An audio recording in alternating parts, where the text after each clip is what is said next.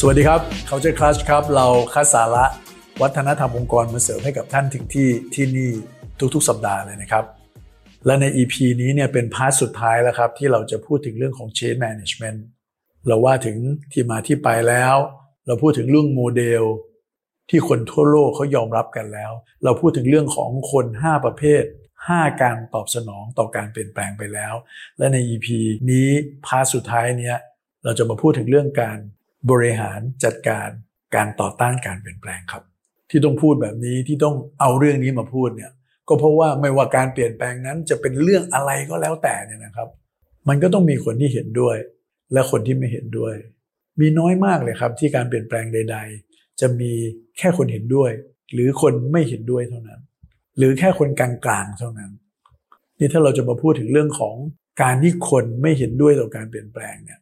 มันมีผลยังไง มันก็ทำให้การเปลี่ยนแปลงนั้นเนี่ยช้า และยิ่งถ้าคนที่ไม่เห็นด้วยนั้นเนี่ยเขาเสียงดังด้วย เขาเป็นอินฟลูเอนเซอร์ในองค์กรด้วยเนี่ยโอกาสที่การเปลี่ยนแปลงนั้นจะประสบความสำเร็จก็อาจจะเป็นเรื่องที่ค่อนข้างยาก นี่เรามาดูก่อนดีไหมครับว่า สาเหตุของการต่อต้าน การเปลี่ยนแปลงเนี่ยหลักๆ มันมาจากอะไรได้บ้าง อันแรกเลยนะครับ มันมาจากการที่มันสร้างผลกระทบเชิงลบกับงานของเขา การเปลี่ยนแปลงนั้นอาจจะนำมาซึ่งงานที่หนักขึ้น process ใหม่ที่เกิดขึ้นนั้นเนี่ยเขาต้องทำงานหนักขึ้น เขาต้องเลิกงานช้าลง หรือความรู้ความสามารถของเขาเนี่ย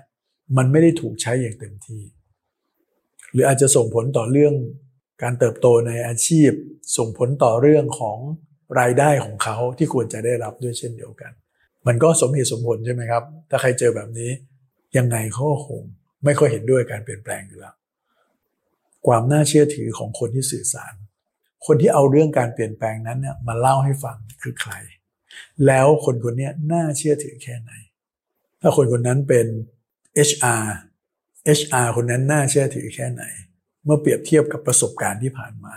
ถ้าเป็นผู้บริหาร ผู้บริหารคนนี้เคยสร้างประสบการณ์ที่ไม่ดีอะไรไว้หรือเปล่า เคยสัญญาอะไรไว้แล้วทำไม่ได้จริง บ้างหรือเปล่า หรืออาจจะเป็นคนที่มีภาพลักษณ์ในเชิงลบเลย มันก็อาจจะเป็นไปได้นะครับ ว่าการเปลี่ยนแปลงบางครั้งอาจจะประสบความสำเร็จในบางหน่วยงานในบางแผนกที่ communicator เนี่ยเป็นคนที่มีความน่าเชื่อถือ ได้รับความไว้วางใจ แต่ใน unit ที่ communicator นั้น มีภาพลักษณ์ที่ตรงกันข้ามก็อาจจะไม่ได้รับความร่วมมือ อันที่3นะครับก็คือเรื่องของเหตุผลส่วนตัวครับ คล้าย ๆ เรื่องงานแต่อันนี้เป็นเรื่องส่วนตัวเลยยกตัวอย่างเช่นนะครับ การเปลี่ยนแปลงนั้นนะเป็นเหตุทำให้บริษัทจะต้องย้ายโลเคชันจากที่หนึ่งไปอีกที่หนึ่งนี่คราวนี้กลายเป็นว่าไกลบ้านละอันคนที่บ้านไกลขึ้น ต้องเดินทางมากขึ้นต้องใช้เวลา ต้องเสียเงินเสียทองเรื่องการเดินทางมากขึ้น แน่นอนก็คงไม่เห็นด้วยต่อการเปลี่ยนแปลง หรือแม้กระทั่งการเปลี่ยนแปลงนั้นน่ะมันทำให้ภาพลักษณ์ของเขาการยอมรับของเขาที่มีต่อคนในครอบครัวเขาเนี่ยลดน้อยถอยลง มันก็จะเป็นไปได้ใช่ไหมครับ อย่างเช่น เขาถูกลดตำแหน่ง เขาถูกลดสโคปในการทำงานต่างๆเนี่ยอันนี้มันน่าจะไม่โอเคเช่นเดียวกัน และสุดท้ายเลยนะครับ ข้อสี่ก็คือว่าก็คือเรื่องของประวัติศาสตร์ ในเรื่องของการเปลี่ยนแปลงที่ผ่านมานั่นเององค์กรนี้อาจจะเคยทำเรื่องของเชนมาหลายครั้งแล้ว มีการเปลี่ยนแปลงมีการ implement ระบบใหม่ๆ ปรับกระบวนการทำงาน ปรับโครงสร้างงานมาหลายครั้งแล้ว แต่มันไม่ประสบความสำเร็จสักทีทำทำไปแล้วก็เลิกทำได้ครึ่งๆกลางๆ ก็กลับมาเป็นเหมือนเดิม ความน่าเชื่อถือมันก็น้อยลง เขาไม่มีประสบการณ์ดีๆ หรืออะไรที่มันพิสูจแล้วว่า องค์กรเราจะทำจริง เอาจริงเอาจังกับมัน แล้วมันจะสำเร็จ เขาจะรู้สึกว่าเป็นเรื่องเสียเวลา และนี่คือสี่เหตุผลนะครับที่ทำให้การต่อต้านการเปลี่ยนแปลงเนี่ยมันเกิดขึ้น นี่ถ้ามันเกิดขึ้นแล้วเราจะทำยังไงบ้าง เรามีวิธีดังนี้ครับ สิ่งที่ต้องทำอย่างแรกเลยก็คือการรับฟัง แล้วก็พยายามทำความเข้าใจก่อน ว่าเหตุผล ของเขาเนี่ยมันตกอยู่ในเรื่องอะไร เพราะถ้าเราไม่ได้ฟังกันจริง ๆ จังๆเนี่ยเราไปรีบตัดสินก่อน เราก็จะไปตีความว่าการต่อต้านหรือการไม่เอาด้วยของเขา มันอาจจะเป็นเหตุผลเดียวกันกับคนอื่น หรือเป็นเหตุผลที่ผู้บริหารตีความไปเอง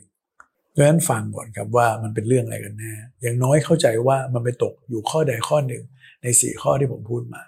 หรืออาจจะไม่ได้อยู่ในนั้นก็ได้ บางครั้งอาจจะเป็นเรื่องของความกลัว ในสิ่งที่มันยังมาไม่ถึง บางครั้งอาจจะเป็นเรื่องของความเข้าใจผิดในสารที่ตัวเองได้รับงั้นฟังทำความเข้าใจก่อนว่า เหตุผลของการต่อต้านนั้นคืออะไร ต้องพูดคุยกันครับ กลยุทธ์ที่2นะครับก็คือเรื่องของการโฟกัสที่ what มากกว่า how โดยสรุปก็คือว่า แทนที่เราจะต้องไปฟิกว่า การเข้ามาสู่การเปลี่ยนแปลงนั้น มันจะต้องมาด้วยวิธีนั้นวิธีนี้เท่านั้นเนี่ยเราอาจจะ flexible มากขึ้นในเรื่องของวิธีการ ขอให้มันได้ผลลัพธ์ที่เหมือนกัน ขอให้การเปลี่ยนแปลงนั้นเกิดขึ้น แต่อาจจะเป็นวิธีการใหม่ ๆ วิธีการของเขาก็ได้ อย่างเช่น เราอาจจะปรับเปลี่ยน process ในกระบวนการทำงานอะไรต่างๆ แล้วมันมีรายละเอียดของ process บางชิ้นที่มันไปเกี่ยวข้องกับคนบางคน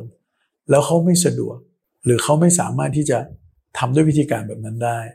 เราอาจจะพิจารณาที่จะ flexible ว่าเพื่อจะให้ได้ KPI ได้เป้าหมายเดียวกันเนี่ยเขาอาจจะใช้วิธีการอื่นได้ อันอะไรที่ flexible ได้อาจจะต้องพิจารณาครับ มันอาจจะไม่ใช่สาระสำคัญขนาดนั้นโฟกัสที่วัดมากกว่า how อันที่สามก็คือต้องเอาอุปสรรคออกไป โดยเฉพาะถ้าอุปสรรคนั้นเนี่ยมันเป็นอุปสรรคที่ไปสร้าง Impact ต่อคนส่วนใหญ่ด้วยยกตัวอย่างเช่นนะครับ คนที่สื่อสารอาจจะขาดเครดิต ไม่ได้น่าเชื่อถือ ก็ต้องเปลี่ยนตัว หรืออย่างเช่นเรากำลังจะ